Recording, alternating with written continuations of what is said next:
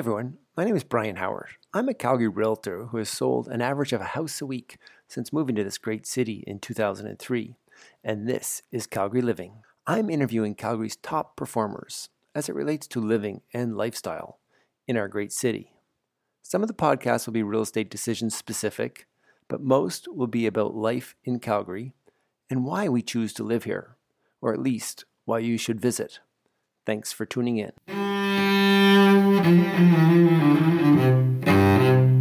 When Ralph was moving to Calgary from Montreal, he was driving in a taxi and having a conversation with the taxi driver. And the taxi driver, when hearing that Ralph was moving to Calgary, he actually pulled the car over, and he turned around and looked at Ralph and said, "The only thing they know how to do in Calgary is work." Well, Rolf's been living in Calgary pretty much since two thousand or nineteen ninety-eight. Currently, uh, Rolf is the conductor of the Calgary Civic Orchestra. He is a professor at Mount Royal Conservatory, the University of Mount Royal. He is a pianist with the Calgary Philharmonic Orchestra. And he is the artistic director of the Instrumental Society of Calgary. He's a busy man in his artistic di- endeavors and took an hour of his time to meet with me for you on this podcast. It was a fun and insightful meeting where we ranged uh, topics from music and Baroque music to living, lifestyle, real estate, all with a bent on Calgary. So I hope you enjoy this podcast as much as I enjoyed my time with Rolf.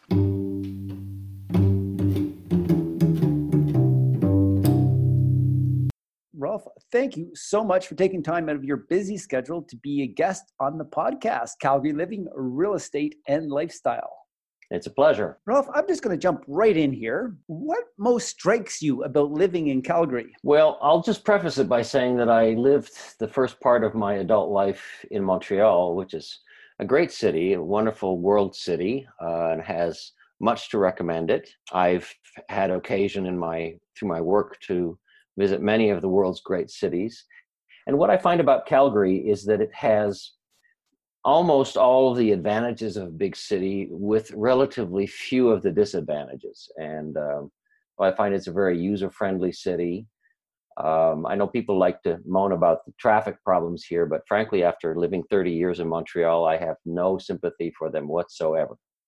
That's great. And um, you've been in Calgary since a long time. I believe you came in ninety-eight the first time.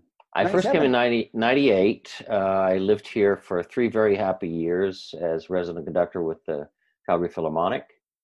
Uh, my contract was up and I continued to do a similar job with the Montreal Symphony. So I moved back to Montreal um, and then came back in uh, June of two thousand six. June of two thousand six. And so from my perspective, that's a booming economy. You moved back into Calgary and when the when our real estate cycle and well, everything in Calgary was on fire. What was that it like was for a, you?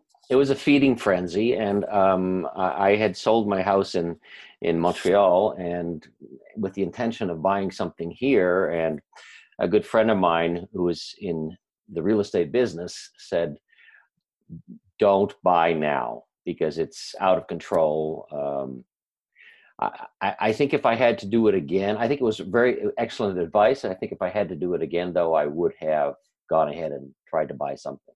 Interesting. I'm kind of, um, I'm very curious in that. And I was going to say that friend who gave you that advice was a very good and smart friend because, well, I continued buying personally in two thousand six and two thousand seven in investment properties and really felt the pain of that in two thousand nine, ten, eleven, twelve. Personally. Yeah, I understand. I mean, I mean, you know, you can't turn back the clock anyway. Um, I just, you know, you, you uh, don't always have a down payment in your pocket. And I did when I arrived here I in, in June oh six, and uh, uh, I didn't a year or two later. So I see, I see. And so you end up finding a rental at that time, and what was that like? I mean, there'd be ten people in lineup for any given property to rent, well, and buy. It was, was that your experience, or did you have a connection that said, "Hey, here's the perfect house for you. Come on in and be my guest"? Well, I had I had friends in Calgary, of course, from my from my earlier stay here. Um, and one of them lived in Mackenzie Town and was driving around Mackenzie Town and uh, saw a house for rent and said, hey, and knew that I was in town looking. And, uh, you know, it, it all came together, and it was a lovely house. And, and uh, I, I did not know the Southeast at all, because I had, prior to that, I had owned a house close to the university in the northeast, Northwest, but it, I, I rented really well. Um, and, and uh, it was perfect for my family, and the location is nice. I got to know the Southeast, which has many charms.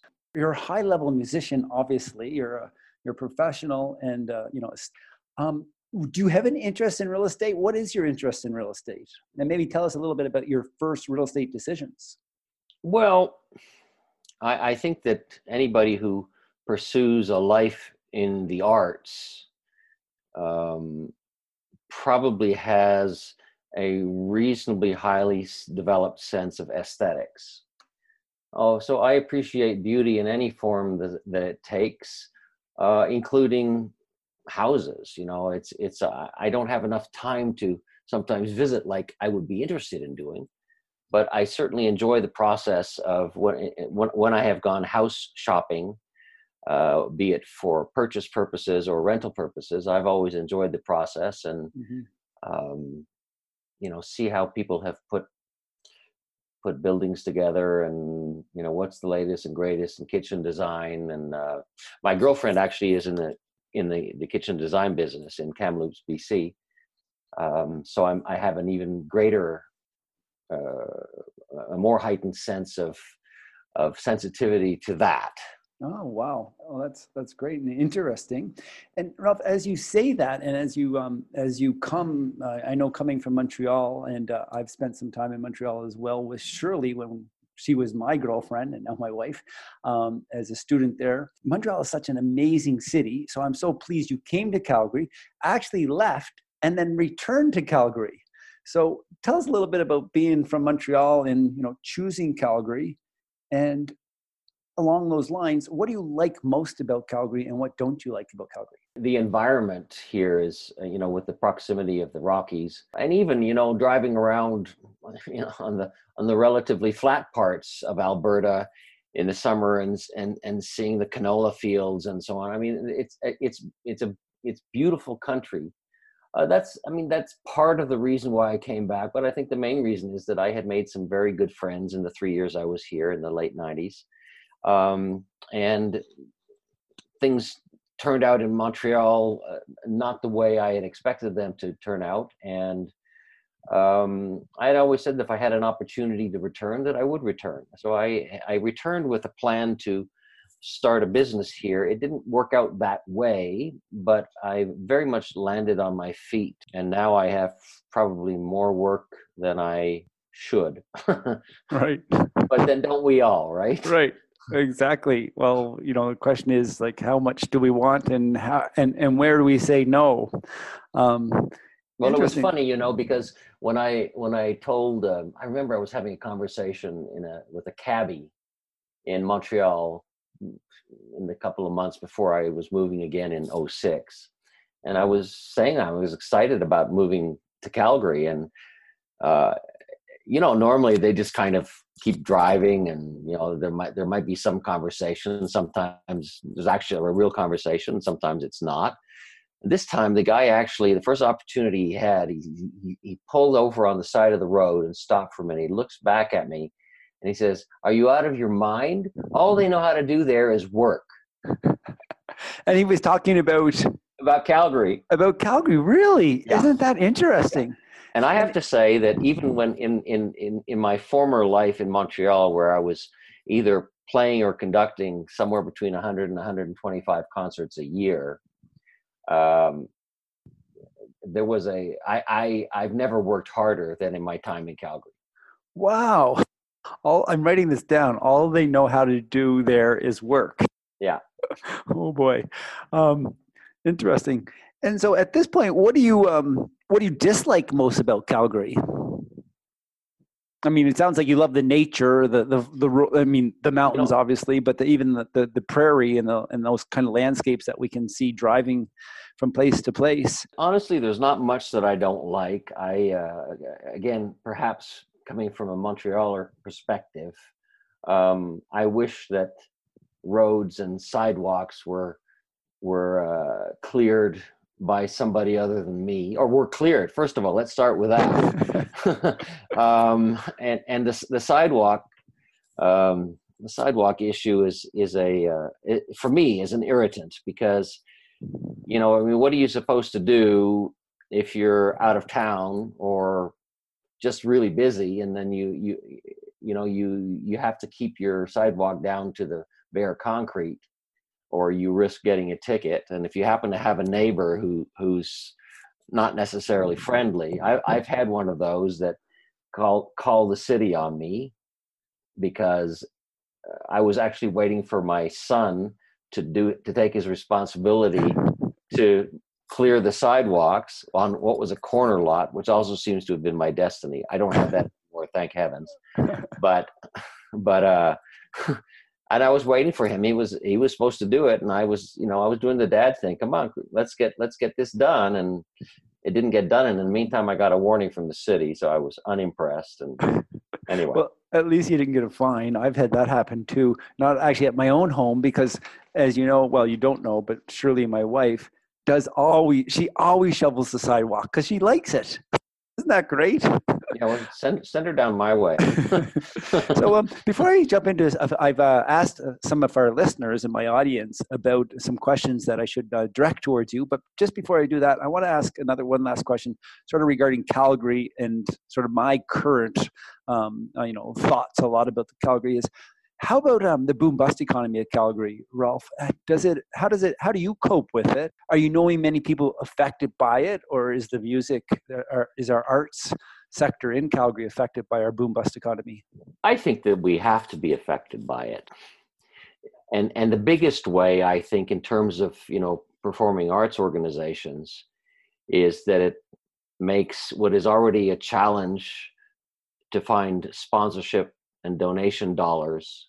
It makes it that much more difficult because people just don't have as much, and there's not as many people or organizations or companies out there that are in a position to help the arts organizations. And I think that we all feel that in to, to one extent or another.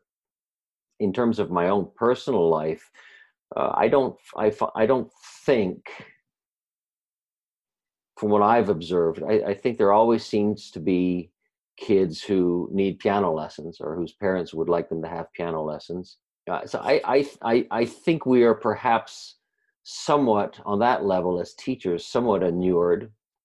And the conservatory, of course, has a wonderful reputation and has a wonderful faculty of, of teachers for every instruments and beyond. Uh, and there just there seems to be enough of a market that I I mean I'm I'm not the person necessary to necessarily to be up on all what all those figures are, but in my own personal experience, I find that it's we are relatively inured from the bust economy on that level. But certainly, as I said, in terms of organizations and trying to find sponsorship dollars, it's it's a uh, much more challenging when the economy isn't booming. Mm-hmm. Interesting. Um, I maybe like to touch back a little bit on, you know, as I was reading a little bit on you, and uh, you're a very, very active performer with more than, I think, four thousand performances at this time, um, but are now focusing more on music education, I guess, maybe primarily through the Mount Royal University. Is that correct? Yeah. I, I, when I, when I came here from Montreal, I looked for various opportunities, and um, finally was able to uh, get a faculty position at the conservatory.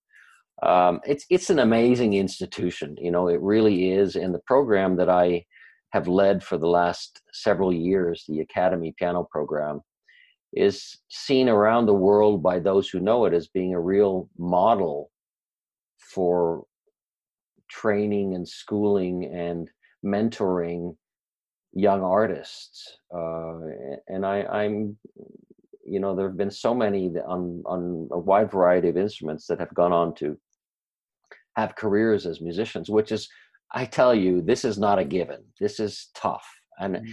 and uh, there are a lot of awfully talented people out there that have not been able to it, achieve that. So mm-hmm. I think it's something that um, we're doing a lot of things right, and we've been recognized uh, around the world. And you know, I, because of my position at Mount Royal, I've been able to teach at, at the Beijing Central Conservatory and in uh, in Italy and in other places in China. And it's yeah, so it's it's something I I, I think it's it's a real treasure in the musical community, in the educational community, in this city, that we have this conservatory. Mm-hmm. I've uh, I've uh, heard lots of great musicians come out of it and continue to see the odd performance and really enjoy it. Um, uh, one of my listeners, I, I said, you know, what kind of questions should I have for uh, for you? And um, I got a couple of music-related questions. Um, what do you think of the revival of Baroque music with original instruments? He was curious in your opinion on that. You know, I think it's fantastic. We've we've experienced in uh, in the last, I would say, forty or fifty years, a an explosion to some extent of research done on historical performance practices. Um, and you, you you can't turn back the clock. The research is is overall very scholarly, and I believe very accurate. But you know, we don't have recordings from the time of Handel and Bach and Vivaldi. Mm-hmm. Um, so we we have it's it's educated um, guesswork. But I think that I mean we have we know what the instruments were, we know how they were different, um, and between that and anecdotal evidence and uh, you you know kind of working the clock backwards in time, uh, people have done great scholarly work in trying to uh, enlighten the performers on what likely was the performance style of such a bygone era. Mm-hmm.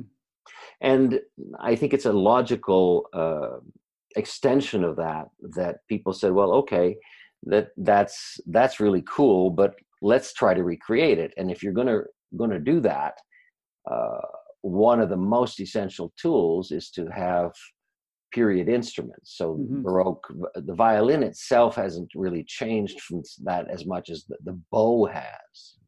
Oh, really? Been a much more dramatic change in in keyboard instruments, um, much more dramatic, even from uh, two hundred years ago to where we are as of about one hundred years ago.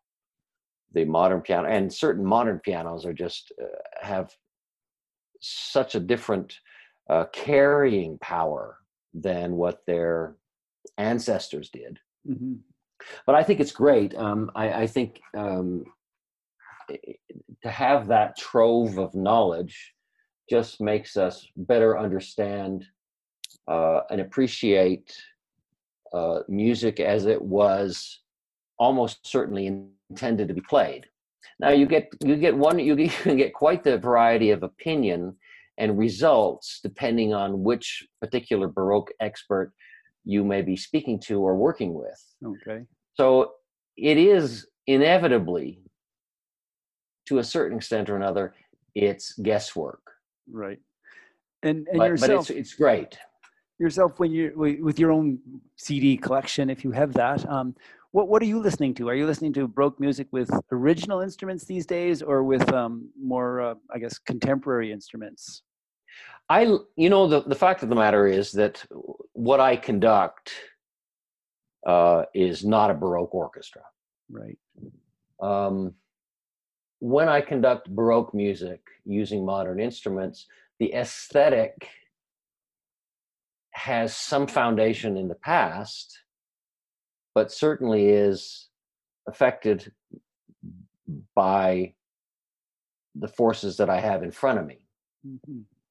So is it the same? Are there there are elements of period practice that certainly that I use, um, but the fact of the matter is that that people are playing in in on contemporary instruments, on modern instruments, and so you know it's it ends up being something of a hybrid. I don't think though that the music is any less well um, served because it's played on modern instruments than it is on Baroque instruments. The fact that it's played on period instruments does not in and of, in and of itself make it a more compelling performance. Mm-hmm. So what I'm, bottom line is, I'm looking for a compelling performance. Okay. And sometimes that may involve, in the case of Baroque music, it may involve period instruments, but it may not. The same thing, if you go, I'll give you another example that's quite quite specific. The, the, the, the Civic Symphony in our April concert coming up is doing the mighty Eroica Symphony by Beethoven. Okay. And when I first, when I conducted that for the first time, um, I kind of had bookended um, reference performances. When I listen to music that I'm conducting, it's sort of to, I don't know, to have inspiration perhaps, but to listen to, I listen for different things from different people. Um, and for the Beethoven symphonies, one of the landmark recordings was by, the complete symphony set, symphonies set was conducted by John Eliot Gardiner. And this still is a reference set for musicians, conductors, because he is, he did his best to, first of all, it's on more period instruments, and he did his best to respect as literally as possible Beethoven's indications. Mm-hmm. Uh, and it's fascinating. It's a fascinating document, very compelling performances. Um, and my other set of that was was a was the first set of recordings made in the early sixties by Herbert von Karajan and the Berlin Philharmonic. Mm-hmm. It had nothing to do with period instruments at all, but Beethoven was extraordinarily well served. And just to give you an example of how dramatically different these things can be and still be absolutely compelling, the John Eliot Gardiner recording of the slow movement of the Eroica, as I recall, was around twelve minutes long. And and the Karajan and Berlin performance was about seventeen minutes long. Hmm. So that's dramatically different. Yeah. But, oh my gosh, equally compelling performances. And oh, neat. So anyway. Well, we'll have to set those side by side and have a listen to both of them. I'll try Absolutely. And pull them both out. Absolutely. And, and I'll include sort of links and in, in the show notes on, on those two. Um, let me ask you, do you, uh, do you believe that different keys have different colors? Yes. Oh, neat. Can you explain um, explain that a little bit? I've just heard recently that the D major is the most happy of all keys. Is that true, or do you agree? um, well, I mean, I think it depends a little bit. I think A major can be very happy also. Um, and what color is A, A major? Does it have a color? Oh, I don't, I mean, I don't think it necessarily in terms of colors specifically. Okay. Some people do, and there is a, there is a, you know, some sort of historical, uh, there's some sort of history of that. I, I can't say that I'm an expert on that. Um, but of course I deal with color all the time. Um, but not necessarily because it's a key. I just think, you know, one of the happiest works that I know is the Mendelssohn Italian Symphony, and it's in A major. Okay. Um, E flat is classic heroic. There's so many heroic pieces that are that are in E flat. Really? Um, yeah. E flat is classic heroic. Yeah, like the Eroica Symphony by Beethoven, the Emperor Concerto by Beethoven. They're both in E flat. It's a classic heroic. I call it color or, or character or whatever. Um, so I do believe that keys have characters, even if I don't necessarily describe that as colors. Some people do. Neat. Okay. I'm looking forward to sort of pulling some of those recordings this weekend. Um, our friend Mano Mitchell asked the question. Um, she uh, she said that she's heard that orchestras are like dinosaurs. What do you think of that comment? Are we in fact seeing the slow death of the greatest music ever written? And how can we make this music more relevant in today's day and age? You know, that's something that we are constantly aware of. It's, I think, one of the, the greatest issues in North America, particularly, but not limited to that, but one of the greatest issues is the, the gradual disappearance of the fine arts from our educational system. Mm-hmm. Um, it's it's a challenge, and I I, I mean, I'm I'm not going to start extolling the virtues of how fine arts education helps us become better human beings, because it does, and th- there have been so many studies and, you know, psychological and sociological studies uh, about the positive effects of the fine arts on the human psyche, music in particular, of course, in my case, but certainly not limited to that. Uh, it speaks for itself. Um, and, and I don't know, somehow the people who make the, the financial decisions, uh, too many of them don't seem to understand or respect that. Um, we live in a in a time of expediency and efficiency, and expediency and efficiency is not necessarily part of the most obvious description of the fine arts. Mm-hmm. Um, certain, I, I would I would in a way dispute my own words there, because as a As a performing musician and teacher, I have to be expedient, I have to be efficient, I have to make use of every minute of rehearsal time, I have to make use good use of, of my teaching time. But I think, you know, what makes music uh, and the fine art, it, it, it, it's, it's, it's a given that as a society and as a people, we are better off having that in our lives. Mm-hmm. Unfortunately, as I said, the people who who are responsible for making the decisions uh, about, about this, and the dollars and the resources that have to go to that, uh, too often, especially in North America, don't appear to understand or appreciate the value of that. And and I think, you know, if you don't have a young audience, I mean, this is... having a young, younger audience is the holy grail for everybody who puts on con- concerts. I sometimes wonder about it, because the fact of the matter is that we tend to, those of us who, who do classical music as a in in, in life, whether mm-hmm. as a profession or as a uh, an uh, an avocation, um, are going to have typically an older demographic coming to, to our concerts. Right, with more and time. But maybe, uh, maybe it's a question of more time. Maybe it's a question, maybe it's a generational thing. I worry that our young people are not exposed to the wonders of the fine arts. Mm-hmm. You no, know, so many times people people have have said to me, oh, they remembered when they went to symphony concerts, to school concerts as kids. And you know how you know some of them it's it's it opened a whole world that's in some instances they decided they they were going to pursue. Mm-hmm. If you don't go to those concerts anymore, you don't even have the possibility of of having those eye-opening, soul-opening moments. Right. That's I think that's that is a concern of all of us who are in this business. Um, trying to always expand our audience base. Um, the youth, and I worry. Yeah, I wonder what's gonna. We worry, and I worry. What you know? What are our audience going to look like in twenty years? I don't know. And I've also heard that the the quality of musician, the quality of playing, is better today than it was, I don't know, fifty years ago. Is is that true? Or like I, I think twenty years ago, or certainly two hundred years ago. Is that true? I think that it is, uh, certainly on on a level of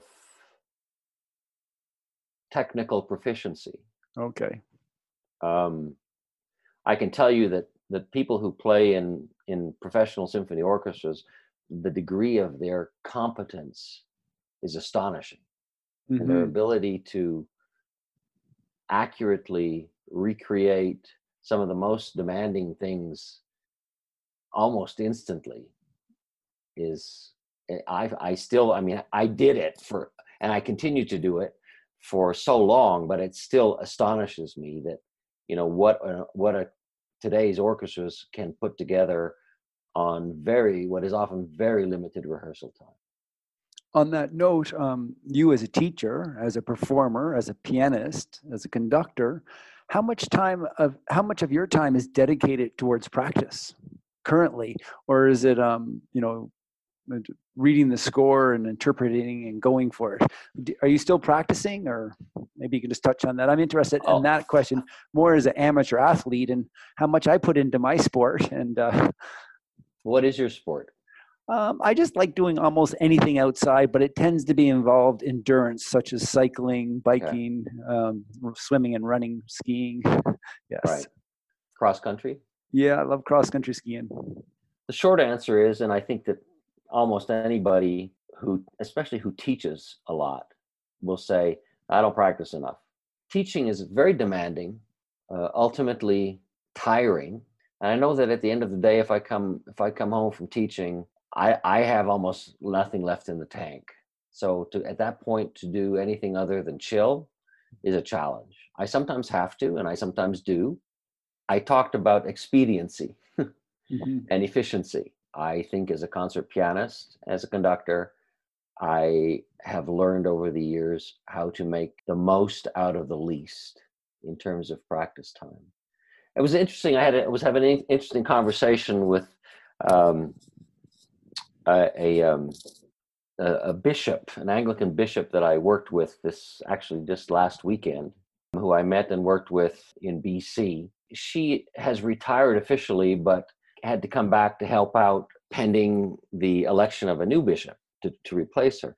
But we had a conversation. She, she had a conversation. As I'm wondering, basically it came, boiled down to, I'm wondering what role my religion will play in my life when it's just between me and my religion, as she was facing the, the reality of retirement. Because right. for the last thirty years, she's her religion has been her job. Right. Oh, right. Interesting. And I was, and I, I thought it was very yeah. interesting because, I mean, you know, one day I, I hope to retire. And I think then what brought this up is your question, you know, about practicing. And I, I'm quite convinced that when I retire, I certainly am not going to stop doing music. But I think, ironically, I think that I will probably spend more time at the piano then than I do now. Interesting. That is, that's wonderful. Very nice. Well, I think it is kind of cool. I, I'm, I'm looking, because it changes so much. No matter, I mean, I'm very fortunate and very blessed to have been able to have a good career as a performing musician. I mean, that, you know, the percentage of people who study music and who study music seriously and actually are able to earn a living in it is small. Mm-hmm. Uh, so I've been very fortunate. I love what I do.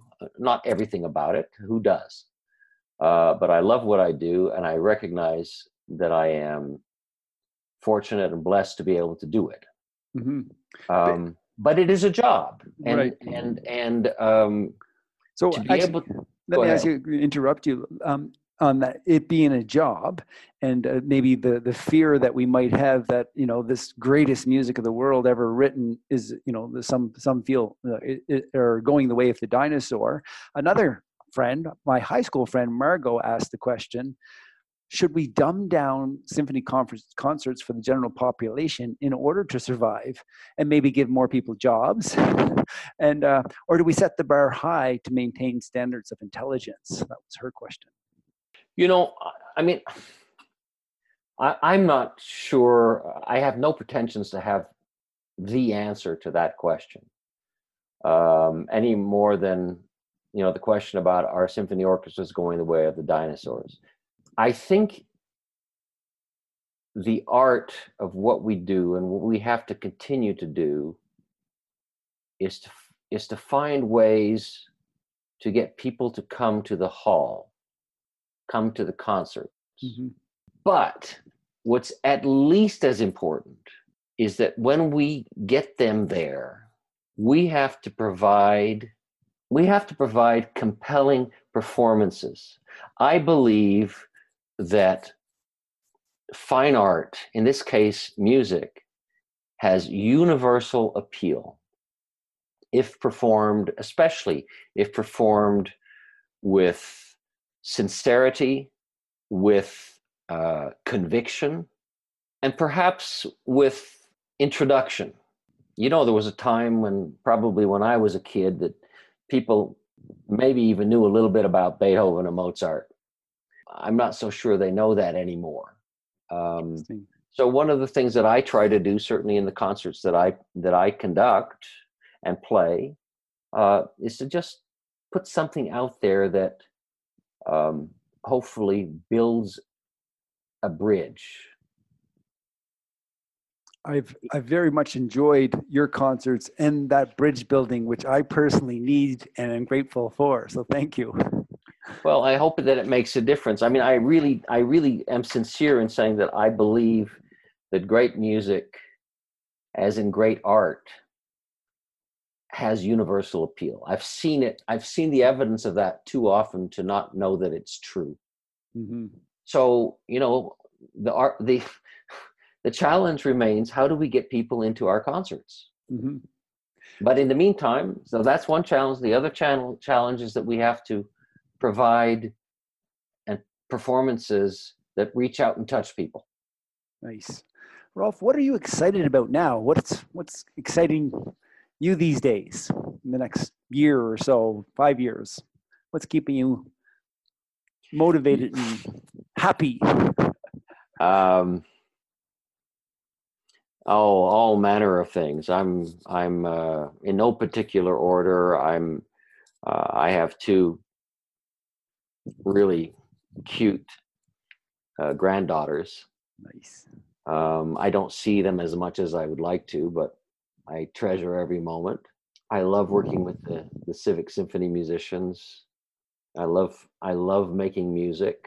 I love the whole art of, of, um, you know, trying to figure out, well, what are we going to do next? What's our next project? You know, what, what, I'm just in the, in the final strain, stages now of, of uh, finishing programming next season for the Civic and, uh, and also for the Instrumental Society of Calgary, of which I'm artistic director.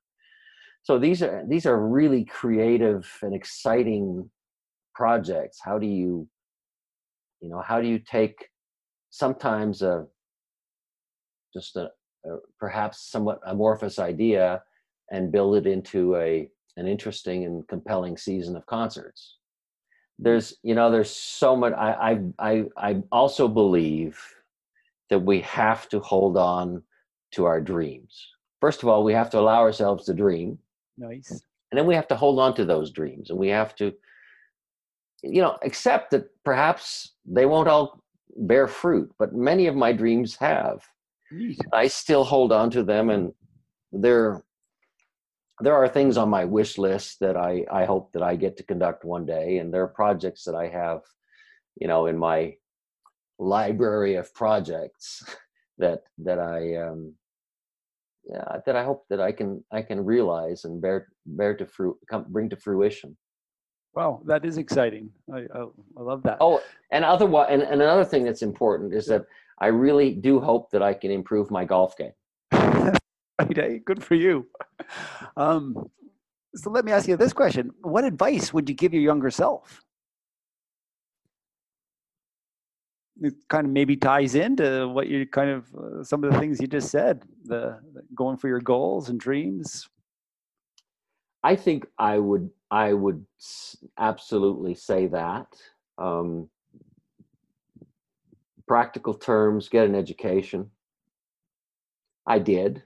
Uh, I didn't go as far as I, in hindsight, should have in terms of viability in the professional marketplace, because I don't have a doctorate. I, there are doors that are closed, mm-hmm. which is a disappointment because I have so much experience and so much to bring to the table, but they're simply, that's simply the way the li- uh, the way of the world now in, mm-hmm. in this business. Um, So I would say, get an education, knowing full well that in some instances that's not necessary. That's not the route for everybody. Mm-hmm. You know, some people uh, will be happier doing trades, but that's also getting an education, though. Right. So, yeah. Cool. And um, how about this as an artistic director and the, the circles that you've been traveling in for forty years or what or more?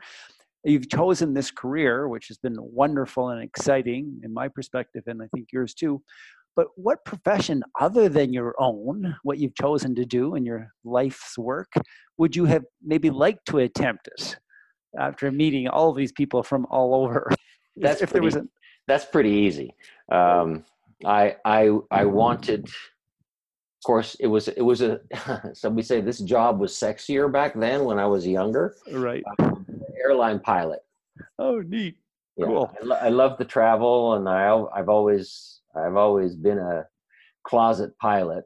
Um, I think it's in the blood. My father had his pilot's license, and both of my younger brothers uh, at least took steps towards getting them. I don't, neither of them actually completed those steps, uh, but it's always been on my bucket list. Um, I also was very interested in the diplomatic corps because I like working with people, um, representing my country. Um, I was at, at, at fourteen, I was fluent in five languages. Wow. Um, yeah. And, and the, the other, one, other thing that was sort of a, one on my hit list at one, at one point, uh, in my teen years was marine biologist. Hmm.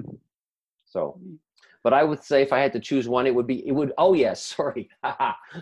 it would be either pilot or one of the elite golfers. Rolf, I can't help but ask a question, and I may just edit it out, but um, probably not.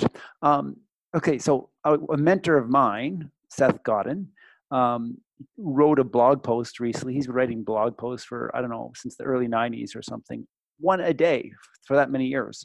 And then they're short. But he, he wrote a blog post um, called Golf or Surfing. And he explained how they're different. Would you care to elaborate why you why you're not a surfer and why you're a golfer? Maybe just for fun. I think um, there's one real obvious reason. There's no ocean. yeah, I, I think that I think that golf is more zen. I think surfing is more adrenaline, and um, it, it's the same thing. You know, I I, I took up downhill skiing in my mid forties. Mm-hmm. Um, and I really enjoy it, but I am not, uh, I, I, I, I have a highly developed sense of self-preservation. Mm-hmm. So I don't think I'm ever going to do a black run. Um, I tried it once and it was an epic fail. Um, I did not injure myself because I know how to protect myself, but It's I, I don't do it for the adrenaline, and I think that I think that surfing would be more along the adrenaline side of things, and whereas golf is golf is about aesthetics. It's about technique. It's mm-hmm. you know I, there's it's a it's a lot of parallels with the arts mm-hmm. because you know usually you're the the environment, the context in which you play is beautiful. It's true, um, and when you when you hit that really nice shot and it the ball cuts up against that beautiful blue sky and lands in the general proximity of where you hoped it would, that's that's a really nice moment. It feels good, and it's in a yeah. you know, beautiful yeah courses are beautiful yeah, and and technique uh, as I as as we all know does make a difference, in the same same way as having good fundamentals as an instrumentalist makes all the difference in the world. Absolutely. Well, so my final question of the day, why or why not are you staying in Calgary? Well, I really like Calgary. I, I, I as I said, I think that um, it has most of the advantages of a major international city and very few of the disadvantages. Um, It. I, I love the fact that it's close to the mountains, although I don't, I must admit that I don't take advantage of that as often as I would like. Um, I think it's easy, to, a city that's easy to get around in. I think that it has, um, you know, in terms of the arts, there's a very active, um, a very active community, uh, both from a from a point of view of presenters and audience. Um, it's, I, I like the relative newness of it. Um, uh, you know, you can hop, you can get to anywhere in the world easily from our airport. Um, you've got really excellent restaurants, perhaps not as many as Montreal would have, but you've got enough that you you can, if you want to have a nice night out at a restaurant, uh, you can have an outstanding meal in, in any number of places in Calgary. Um, again, aesthetics. um, I think that our our our medical system and our educational system, even though they've faced, you know, challenges over the years, uh, I think it's still one of the best around. Uh, nice. I, I, mean, I enjoy it here. The, you know, oh, I, I have to say, you know, when I when I told friends of mine in Montreal the first time that I was coming here in the late nineties, is oh, you're going to hate the hate the weather. It's so cold. It's just, and and I can I have to say that I think the weather, by comparison with the East, is benign. I mean, yes, we get that week or two of bitter cold every year, but it's not, it's not that bone chilling, gets, you know, gets into your bones cold that the humidity of the East gives you. Mm-hmm. So the, for me, and there's much more snow in the East, and it's heavy, and it's, you know, I mean, if you have to shovel that, you know, you better be in some kind of decent shape. Here you can almost blow it off of your car. Yes. um, I'm so I, I I actually am very happy with the climate here. You know, I I, I love the fact that it is overall a, uh, sunny. Tends to be, you know, we tend to get a lot of sunshine, um, and the winter. Well, I, I I don't personally have a problem with it. Maybe you shouldn't tell people that, but I think it's. I, I I think compared to other winters that I've experienced, it's relatively benign, and uh, I would love for it to be a month shorter, but oh well, you know. Yeah. Oh, good. What ask? If you had an ask or a wish, what'd you do of the audience? Do you have an ask or a wish for the audience? Open yourselves to being moved, and hopefully we can deliver on you that that openness. Nice. I'll give that some thought. Thank you. Rolf, how can people reach out to you? Um, you're on Insta, you're on Twitter, I believe. Um, I'm on Twitter. I think it's uh, Maestro Bertsch. Mm-hmm. Um, I'm on Instagram. I think it's also Maestro Bertsch. And that's uh, B E R T S C H. Yes, it's complicated, but I'm used to it. And I've Maestro, had lots of rehearsal time, thanks. Maestro, M A E S T R O. Great. And I'll put the links to that too in the show notes. And Rolf, it's been a real pleasure. Thanks for being on the show. Thanks for having me. Enjoyed it. Well, that was a fun podcast with Rolf Bertsch. What a pleasure to spend a bit of my Friday afternoon with Rolf. So the question becomes, how do we get more people in our music halls? The music certainly is great. Hopefully this podcast will help some of our listeners get to the halls to hear more music. Rolf Bertsch, what a builder of community, and a pleasure to have on the show. Look forward to potentially connecting with him again in future episodes. So if you know others that should be on the podcast, Calgary Living, Real Estate and Lifestyle, reach out to me. I'm Brian Howard. You can find me as well on Insta at Calgary underscore living. And all the connections to Rolf will be given as well. You can find him at, again, Maestro Bertsch on Insta and Twitter. And look for the links. Until next show, thank you so much for listening.